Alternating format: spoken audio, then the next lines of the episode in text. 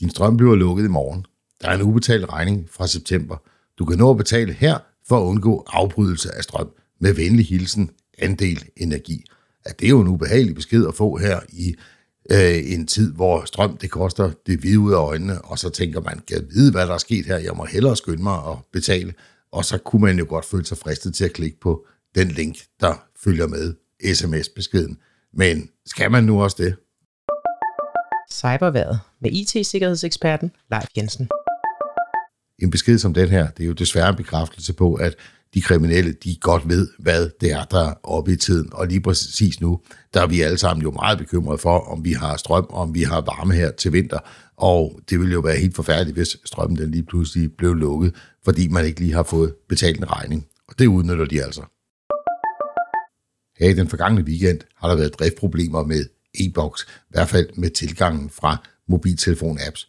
Og det er jo også meget god timing for svindlerne at sende nogle beskeder ud, der så har noget med e-boks at gøre, fordi der sidder man og tænker, uh, kan jeg vide, om det er mig, der gør noget forkert, siden jeg ikke kan få adgang til e-boks, og så er man lidt mere modtagelig over for den her slags.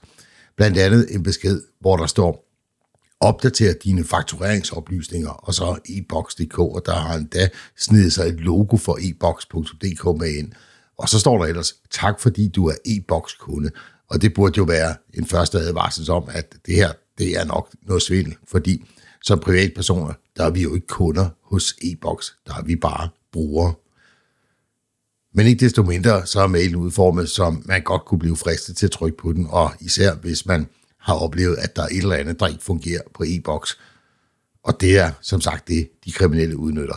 Men ifølge Forbrugerrådet Tænk, så er det her fodboldsvindel, og får du sådan en besked, så skal du selvfølgelig slette den med det samme. I en tid med skyhøje elregninger og varmeregninger, så er vi jo lidt modtagelige for, om vi skulle skære få nogle penge, som vi ikke lige havde regnet med.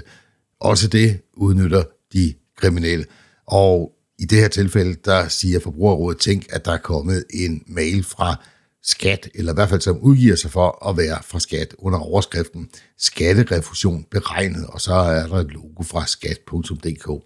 Så står der, skat, skattekontor, har beregnet din selvangivelse. Du har ret til tilbagebetaling af 934 kroner og 13 øre.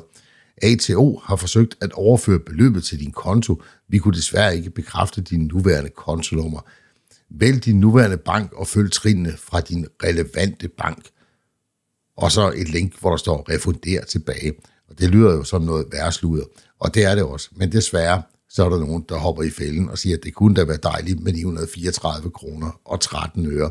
Men når du klikker på sådan en link, jamen så bliver du bedt om at indtaste en hel masse oplysninger om, hvem du er, hvad dit brugernavn til NemID er, og øh, om muligt også et billede af dit NemID nøglekort. Det skal du altså holde dig langt væk fra. Så modtager du sådan en mail her, så bare slet den lige med det samme. Så er det blevet tid for de kriminelle igen til at udnytte det her med, at vi skal skifte fra NemID til MitID. Og Sydbank oplyser, at der for tiden kører en mail- og sms-kampagne, hvor man modtager besked, der lyder nogenlunde sådan her. Øh, NemID er ved at blive udfaset, så vi har besluttet midlertidigt at suspendere din konto, så vi kan få dine ID-oplysninger ved hjælp af MitID. Og så er der en link, hvor der står, opdater min konto.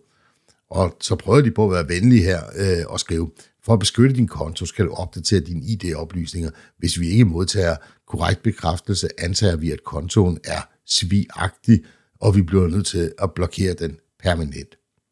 Hvis du overhovedet er det mindste tvivl om din overgang fra NemID til MitID, det er gået godt eller skidt, så skal du tage kontakt til din bank. Du skal selvfølgelig aldrig nogensinde klikke på et link i sådan en mail. Din bank vil aldrig nogensinde kommunikere til dig på den her måde. Så slet mailen, hvis du får den, og advar venner og bekendte om at gøre det samme. Det var cyberværet for denne gang. Vi er tilbage igen med en ny cyberværetudsigt igen næste uge. Tusind tak, fordi du lyttede med.